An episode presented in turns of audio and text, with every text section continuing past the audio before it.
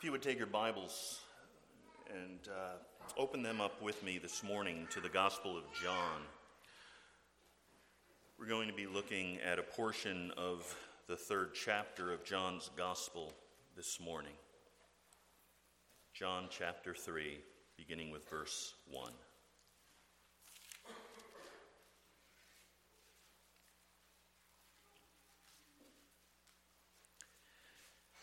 Now there was a man of the Pharisees named Nicodemus, a ruler of the Jews.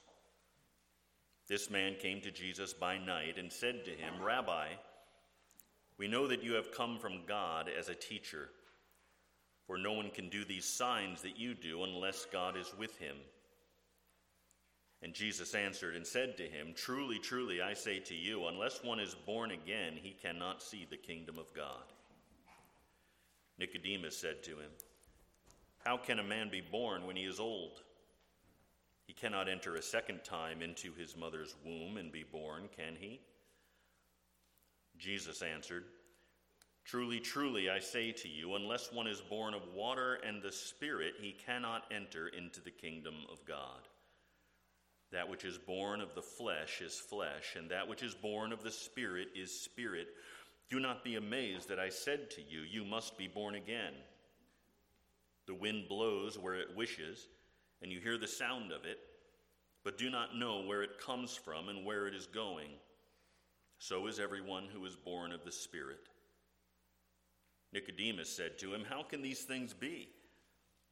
Jesus answered and said to him, Are you the teacher of Israel, and do not understand these things? Truly, truly, I say to you, we speak of what we know and testify of what we have seen, and you do not accept our testimony. If I told you earthly things and you do not believe, how will you believe if I tell you heavenly things? No one has ascended into heaven but he who has who descended from heaven, the Son of Man. As Moses lifted up the serpent in the wilderness, even so the Son of Man be lifted up, so that whoever believes will in him have eternal life. For God so loved the world that he gave his only begotten Son, that whoever believes in him shall not perish, but have eternal life. For God did not send the Son into the world to judge the world, but that the world might be saved through him. He who believes in him is not judged. He who does not believe has been judged already because he has not believed in the name of the only begotten Son of God. This is the judgment that the light has come into the world, and men loved the darkness rather than the light, for their deeds were evil. For everyone who does not everyone who does evil hates the light and does not come to the light for fear that his deeds will be exposed. But he who practices the truth comes to the light so that his deeds may be manifested as having been wrought in God. Father, this is such a significant portion of your word, and there is so much here. We could spend far more time than we have available to us today working through this one passage.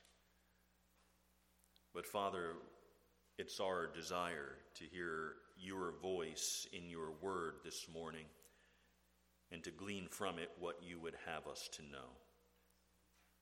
Take it, Father. Open our hearts to receive it and accomplish all that you will. For Christ's sake, for the good of your people. Amen.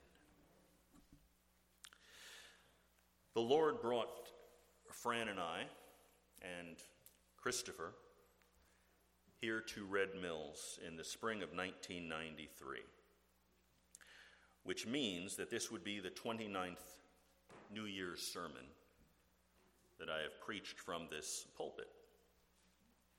But there have been a year or two when we were away over New Year's, so it's probably more like 27. In any case, it's been a lot of New Year's sermons. And at least in my experience, throughout the course of a long ministry in one place, one becomes concerned with the possibility of repetition. Eventually, you find that you've preached all of the obvious New Year's passages, and you find yourself wondering, what now? As the years roll on, however, you begin to realize a couple of things. The first thing you realize is that even if people were around the last time you preached on a particular passage, they won't remember. You also realize that if someone does happen to remember, maybe they've scrolled a few notes in their Bible or something, they don't care. Another thing that comes, one comes to realize is that not only is there nothing wrong with repetition, but biblically, repetition is something that is good and necessary. In fact, there are nine separate instances in the New Testament where Paul and Peter and Jude and the author of Hebrews speak of the necessity of reminding God's people of things which they have already been taught. Some of those reminders have to do with sanctification in the Christian life, and some have to do with doctrine, and sometimes it's a reminder of the gospel itself. All that to say, I don't know whether or not I have preached this passage on New Year's before. And if I have, good. Neither the world nor the people of God can hear the truths of John chapter 3 too often. George Whitefield is one of my favorite characters in all of Christian history. At the age of 16, he became deeply convicted of sin. He tried everything possible to erase his guilt through what we might call religiosity. He wrote this I fasted for 36 hours twice a week. I prayed formal prayers several times a day and almost starved myself to death during Lent, but only felt more miserable. Then, by God's grace, I met Charles Wesley, who put a book in my hand and showed me from the scriptures that I must be born again or be eternally lost. Finally, by the work of the Holy Spirit in his heart, Whitefield came to understand Jesus' words here in John chapter 3. He believed them and he was gloriously saved.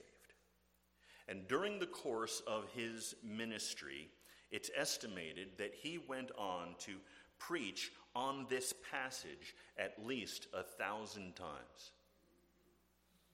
Preaching on the text, you must be born again. Now, granted, he wasn't a local church pastor, so he wasn't preaching that to the same people a thousand times. His ministry was essentially that of an itinerant. The established churches wouldn't let him in, so he'd go out into the fields and preach to thousands. But it was his fervent desire that all who heard him might experience the transforming power of God's grace. And so, time after time, he would come back to this text You must be born again. Well, I'm not George Whitefield. but this morning, I want to proclaim to you the new birth for the new year. You must be born again. Notice what's happening here. There's a, this whole passage is a conversation that is taking place between Jesus and a man named Nicodemus. And that is true all the way through. You get down to verse 21, and it's still Jesus explaining things to Nicodemus. Jesus is the one. I don't know, you know, we sometimes lose sight of these Things that are fairly obvious there in the text. It is Jesus who says, John 3:16, For God so loved the world that he gave his only begotten Son. Jesus is speaking about himself there. So, this is all a conversation between Jesus and this man, Nicodemus. Now, Nicodemus comes to Jesus, as we see in verse 2, comes to Jesus by night. Nicodemus is described variously as a ruler of the Jews, as the teacher of Israel. There's a lot of different things that we can find out about this man named Nicodemus. He was a man of some admirable character. He was religious and he was moral. He was a Pharisee. And that tells us a great deal about him right there. The Pharisees believed that the scriptures were the Word of God. So you put that in the good column. Right? We talk about Pharisees and everything's negative right away. Right? There were some good things about the Pharisees. They just didn't follow through on those good things. They did believe that the Scripture was the Word of God. They were extremely conscientious about obeying every jot and tittle of the law. Their mistake was to believe that their efforts to obey the law would make them acceptable to God and grant them entrance into the kingdom. That's where they went wrong. And that's really the basis for this entire conversation. Jesus is correcting Nicodemus's thinking. In addition to being religious and moral, Nicodemus was a leader. Verse 1 tells us that he was a ruler of the Jews. That is, he was a member of the Jewish ruling council, he was a member of the Sanhedrin. And he was a ruler not just of a small congregation of people, but he was a religious leader over the, the entire Jewish nation. That's who Nicodemus was. That was his position. That was the kind of man he was. But John tells us more than that. John tells us that there was something troubling Nicodemus. Troubling him so much, in fact, that he felt compelled to come to Jesus to ask him some questions. And he came at risk to his position, which is why he comes at night. He's got a lot to risk here. And so he's trying to minimize that risk. Jesus and the Pharisees did not get along. Jesus and the Sanhedrin did not see eye to eye. And so he was risking being identified as something of a traitor. And yet, he comes. He comes by night, apparently very conscious of public opinion. The reason for his concern is that Jesus is rapidly gaining popularity at this point, and Nicodemus didn't want to be identified with a cause that would be very unpopular with his fellow Pharisees. That's the reason they had a problem with Jesus in the first place. Their, Jesus was a threat to their power and position. But there is some, something eating at Nicodemus. There is something making him restless in his soul, and so he seeks out Jesus. He has a question that he wanted to ask. It's a very important question. He came searching for answers, and so he comes to Jesus and he says in verse 2 Rabbi, teacher, Right? So here is a man whom Jesus will later describe as a teacher of Israel. He comes to Jesus and he calls Jesus teacher.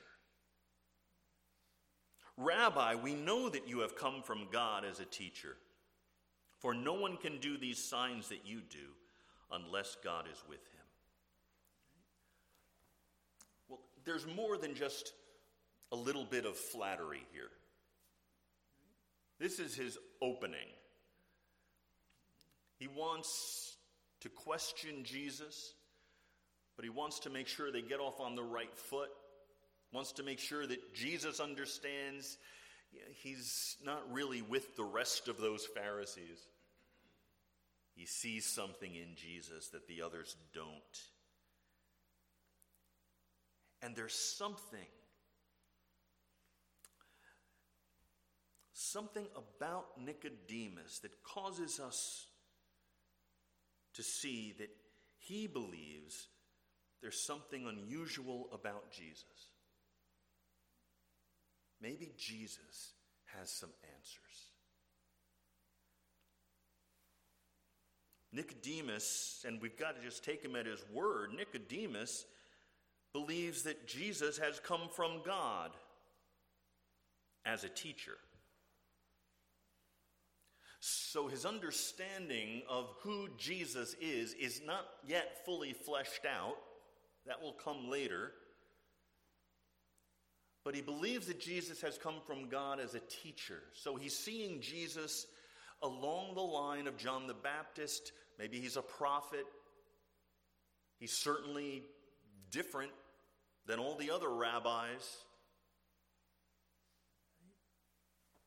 In some sense, Jesus has come from God. Nicodemus recognizes this. Nicodemus is that person who, by the grace of God, is spiritually hungry and seeking for answers.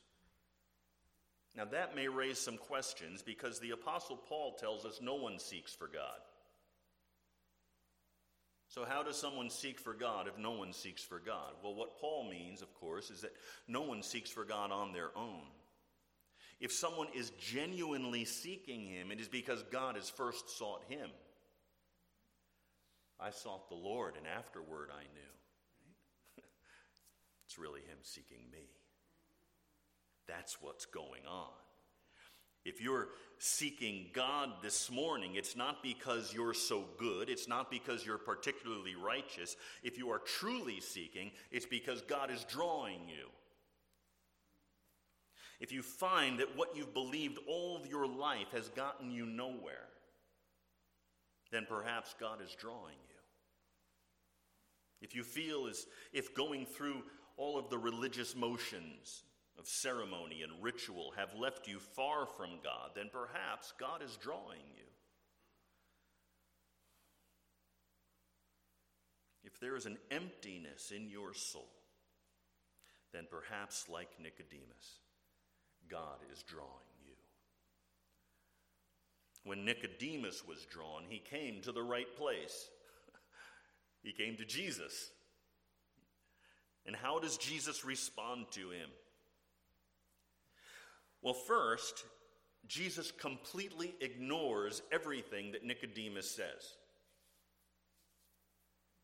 Jesus was not one to bask in flattery.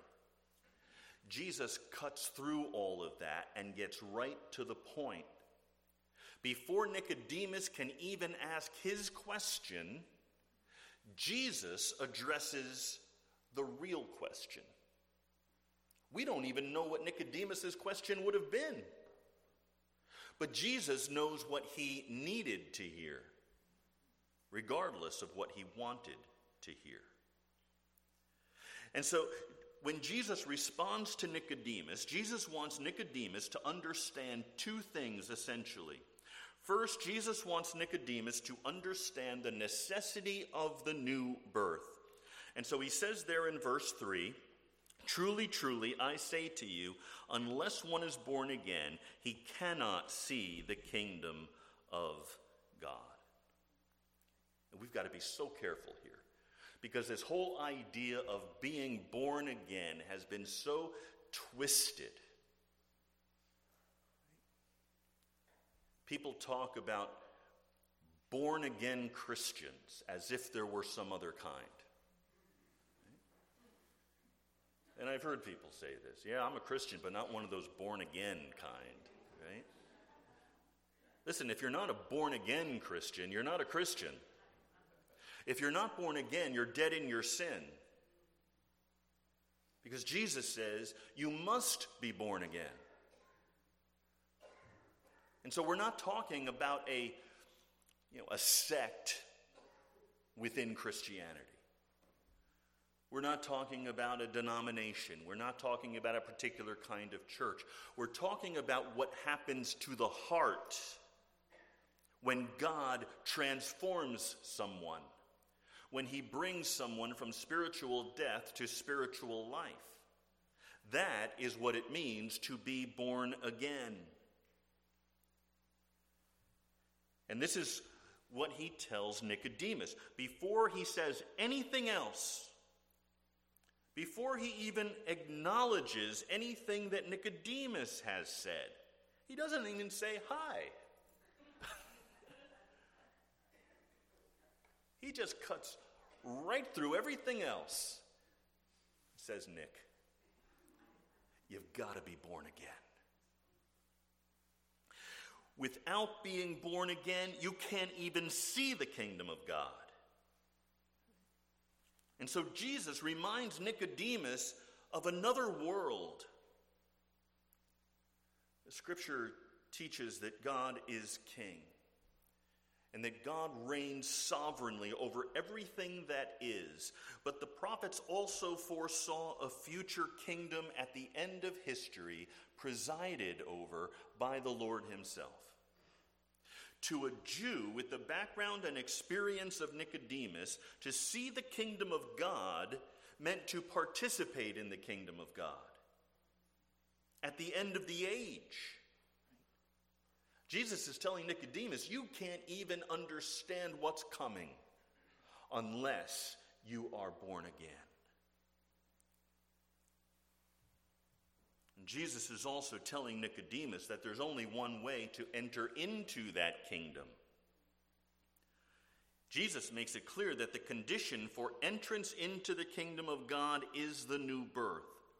Now, notice that one does not gain entrance into that kingdom on the basis of how religious or moral or righteous one has been.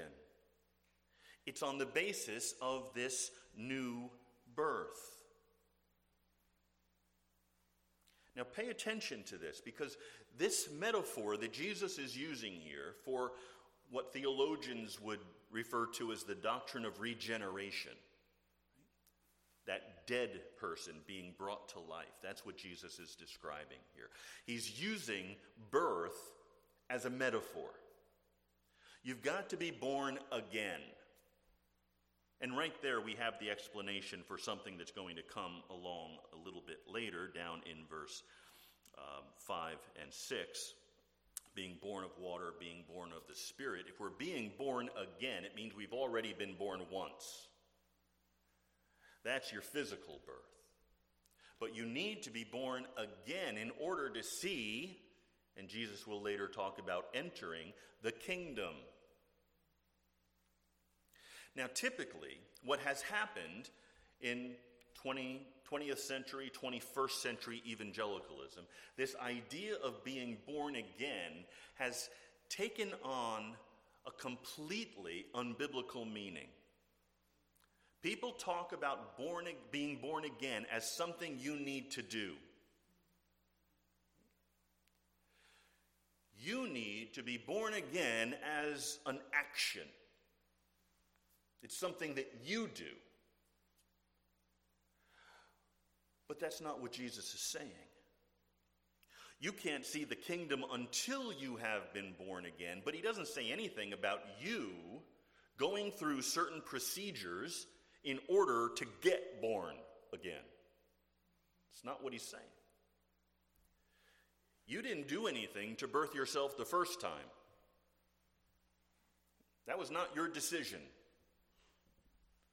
Your mother did that. She gave birth. And you were fairly passive in the procedure. To be born again is along the same lines. It is something that happens to us, not something we do. God gives birth to us, He gives us life. By His sovereign grace, He takes those of us who were dead and He brings us to life. So we don't go out on the street preaching the gospel and tell people here, you need to pray this prayer, and once you pray this prayer, then you'll be born again. That's backwards. God causes us to be born again so that we will then believe the gospel. And we believe the gospel, and then what's the natural outworking of believing the gospel? We want to pray because we're new creatures. We've been made children of God, and we want to commune with our Father. So we want to pray. But we're not saved because we pray. We want to pray because we've been saved. We've been saved because we believe the gospel. We believe the gospel because God has caused us to be born again.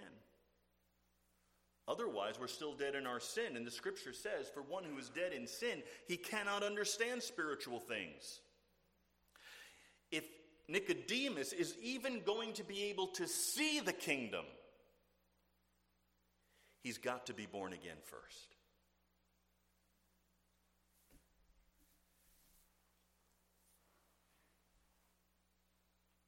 Now, notice, one does not gain entrance into that kingdom according to their own qualifications, according to their own effort, according to their own works. That's not how it goes. Jesus says, no, no, no. It's a spiritual event which God initiates, which God completes. And then all of those other things follow. Now, Jesus also wants Nicodemus to understand this nature of the new birth. And so he goes on in verses 4 through 6 to try to help him understand because clearly Nicodemus is puzzled. And you can imagine. I get this picture of Nicodemus standing there with his chin dropped, right? His jaw open, just I, I, I have no idea what you're talking about, Jesus. You know, I see in the face of Nicodemus what my professors must have seen in my face so often. Just because Nicodemus says to him, How can a man be born when he is old? Nicodemus is still thinking in physical terms. He doesn't understand what Jesus is getting at. He cannot enter a second time into his mother's womb and be born, can he?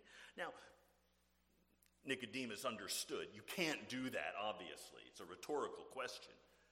It's a question meant to express his own befuddlement you're clearly not talking about a second physical birth, so what are you talking about?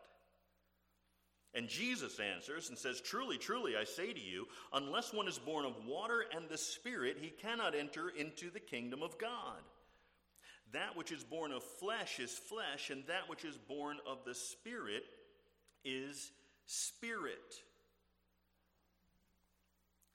So, what Jesus communicates to Nicodemus when Nicodemus says, You got to tell me more because I'm not getting this, is that the new birth is a spiritual birth. Jesus is talking about something that Nicodemus should have known. That's why he goes on in verse 7 and says, Do not be amazed that I say to you, you must be born again. The English word again comes from a Greek word which can also mean from above. So Jesus is trying to get Nicodemus to understand that it's not just this fleshly birth that we go through here below, but there's another birth that originates from above, which is exactly what we've been saying. It's the sovereign work of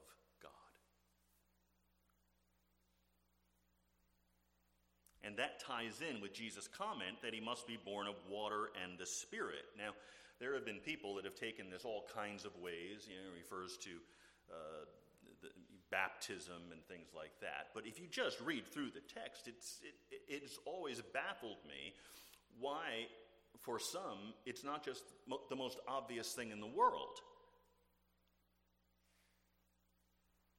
Nicodemus is asking about entering into his mother's womb a second time. What's he talking about? Physical birth. Verse 6 that which is born of flesh is flesh. What's he talking about? Physical birth.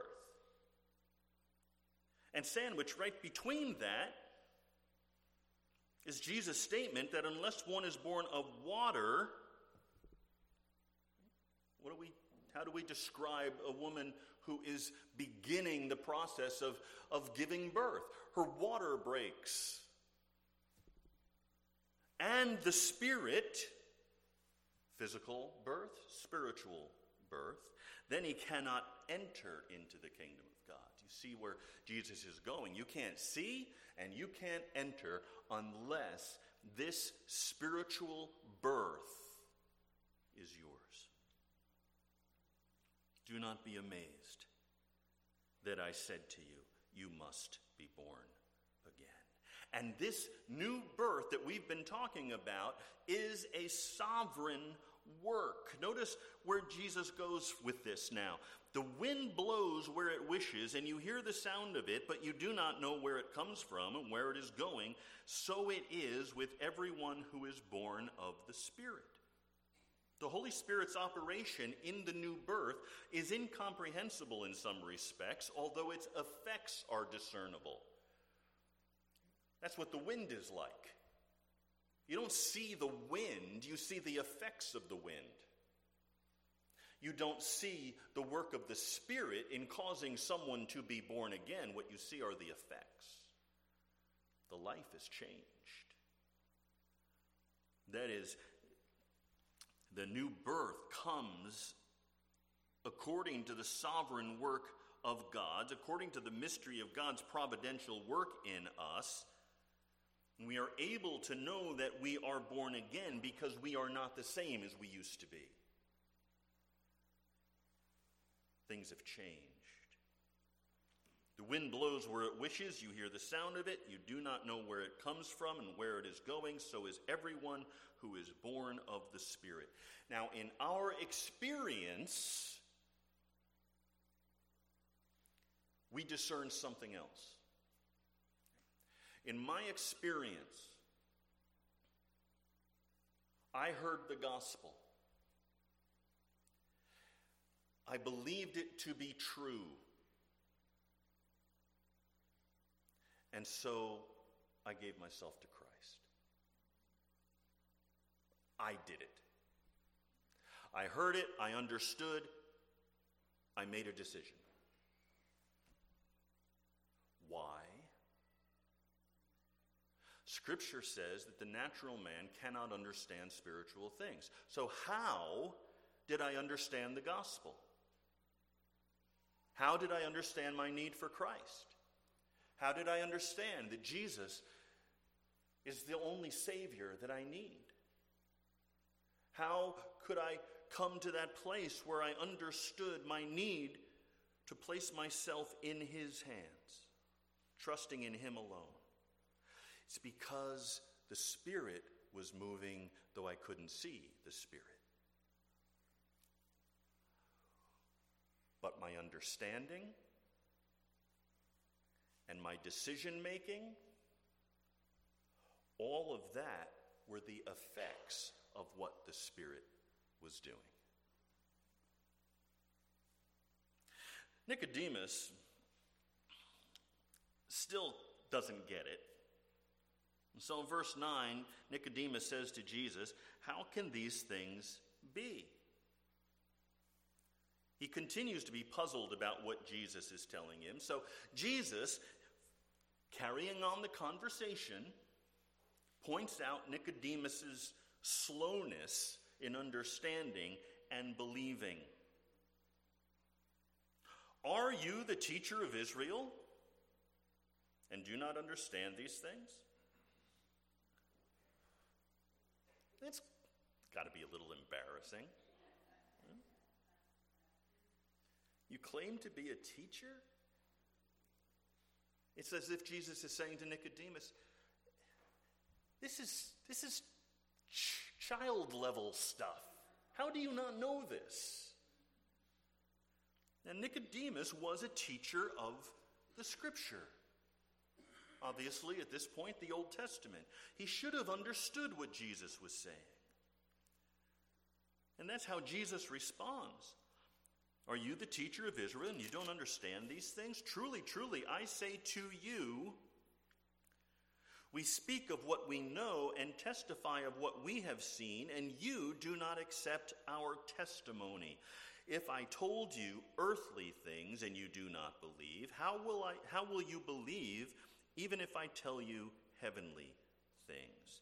Now, Jesus is thinking of passages in the Old Testament that Nicodemus should have known. Passages like Ezekiel 36 where God says, I will sprinkle clean water on you, and you shall be clean from all your uncleannesses, and from all your idols I will cleanse you, and I will give you a new heart, and a new spirit I will put within you. You hear that?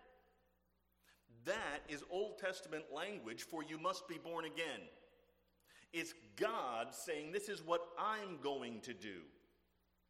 It's not God saying, here's what you need to do. And the Lord goes on there in Ezekiel and says, And I will remove the heart of stone from your flesh and give you a heart of flesh. And I will put my spirit within you and cause you to walk in my statutes and be careful to obey my rules.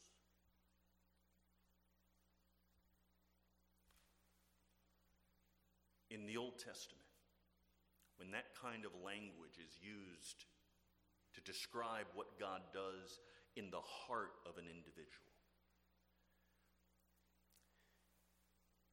it's exactly what we have just been talking.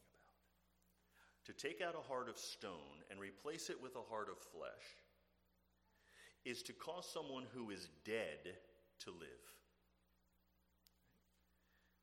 If your heart turns to stone, you're dead.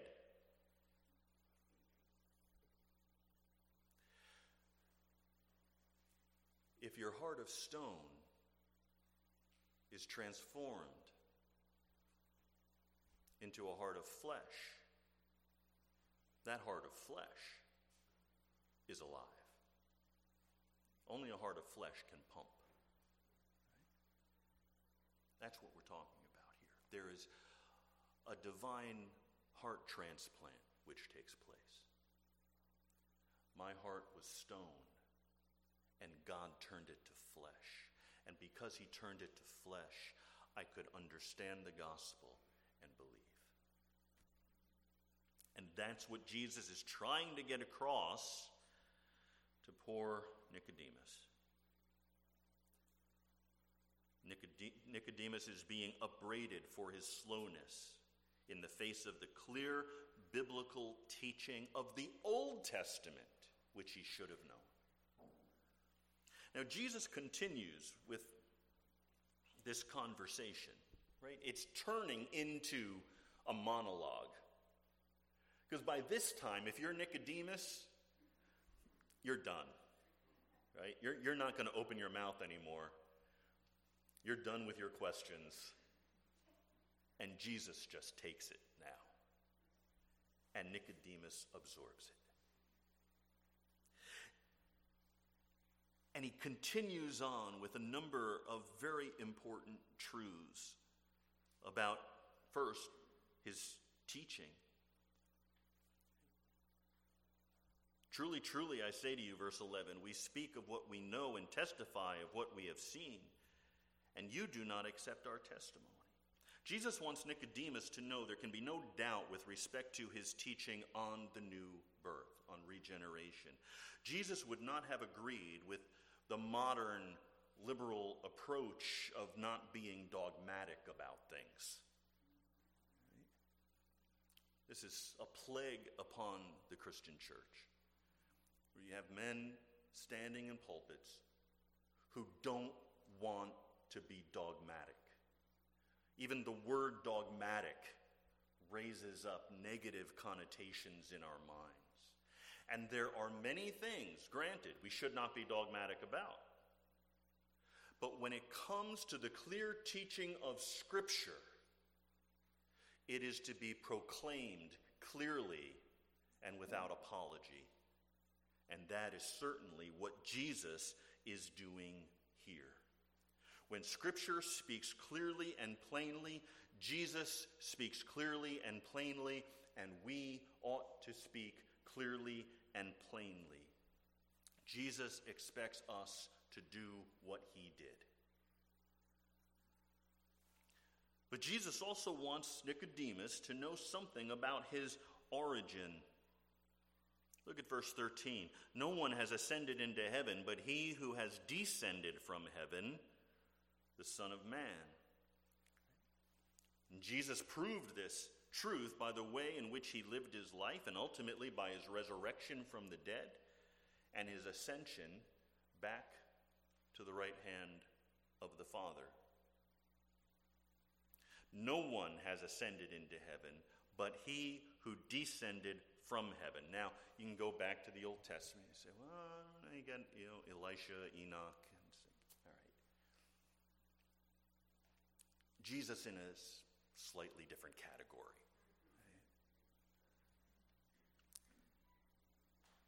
None of those others descended as Jesus did, only to ascend again.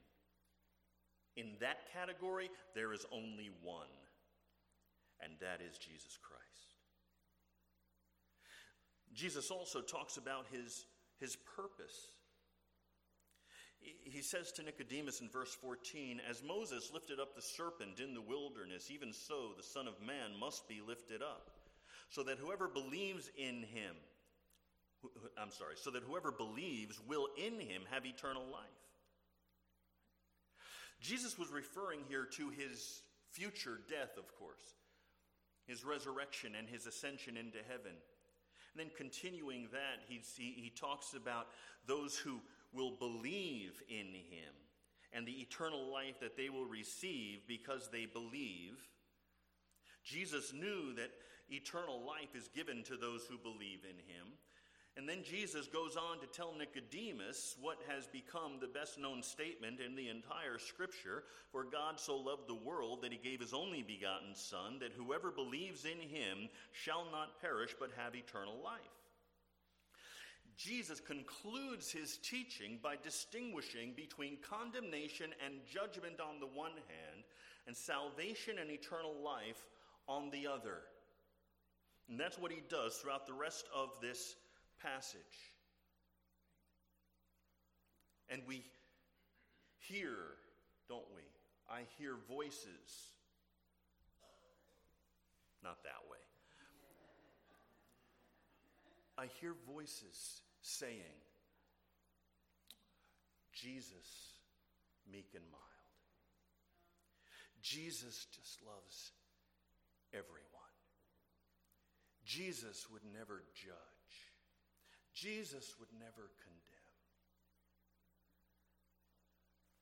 And as in so many other cases, I have to ask have you ever opened a Bible? Does Jesus save? Absolutely. Jesus has never turned away anyone who has come to him in repentance and faith. Will Jesus judge? Absolutely. He is the judge. And when he comes, he will sit on his throne, and the nations will be raised and stand before him, and he will judge them. And so, here, what are we seeing? We, all, we, we love verse 16. Whoever believes in him shall not perish but have eternal life. Isn't that wonderful? Yes, it is. But we keep reading. For God did not send his Son into the world to judge the world, but that the world might be saved through him. And we love that too, and that's great and that's wonderful. Salvation is possible because God has sent Jesus into the world. Then we get into some trouble. He who believes in him is not judged. Yay!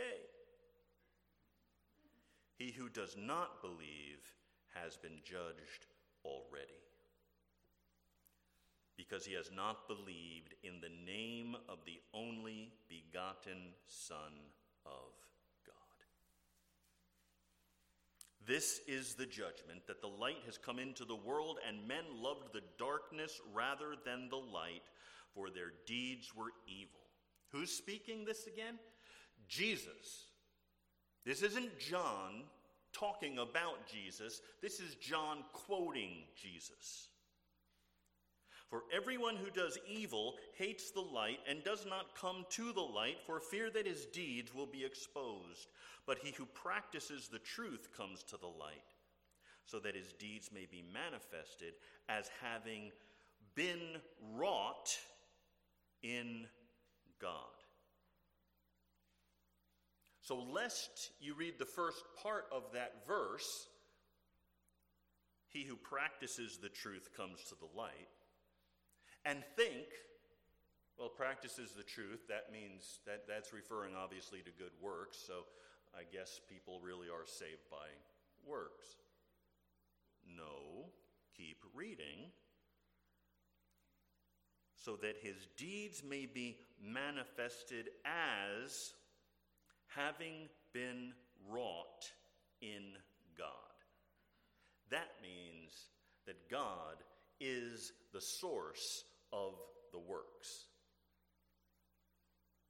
So, God, in His sovereign grace, has caused someone to be born again, and as a result of being born again, that person has come to understand the gospel and embrace Jesus Christ as Lord and Savior, and then God brings out of that newly regenerate person works. Works need to be kept on the right side of the cross. That is, after the cross, not before the cross.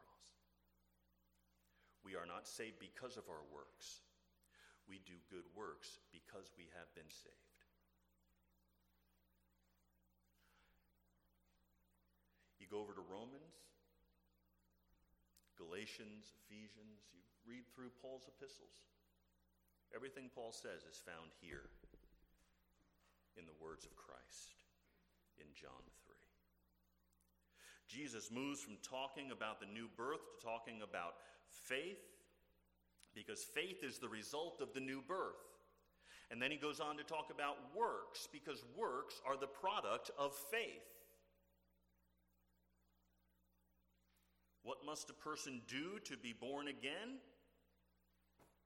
Nothing. It's the sovereign work of God. We respond to that in faith.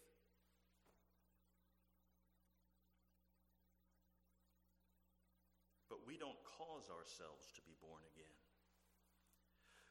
God does it out of his inexhaustible grace.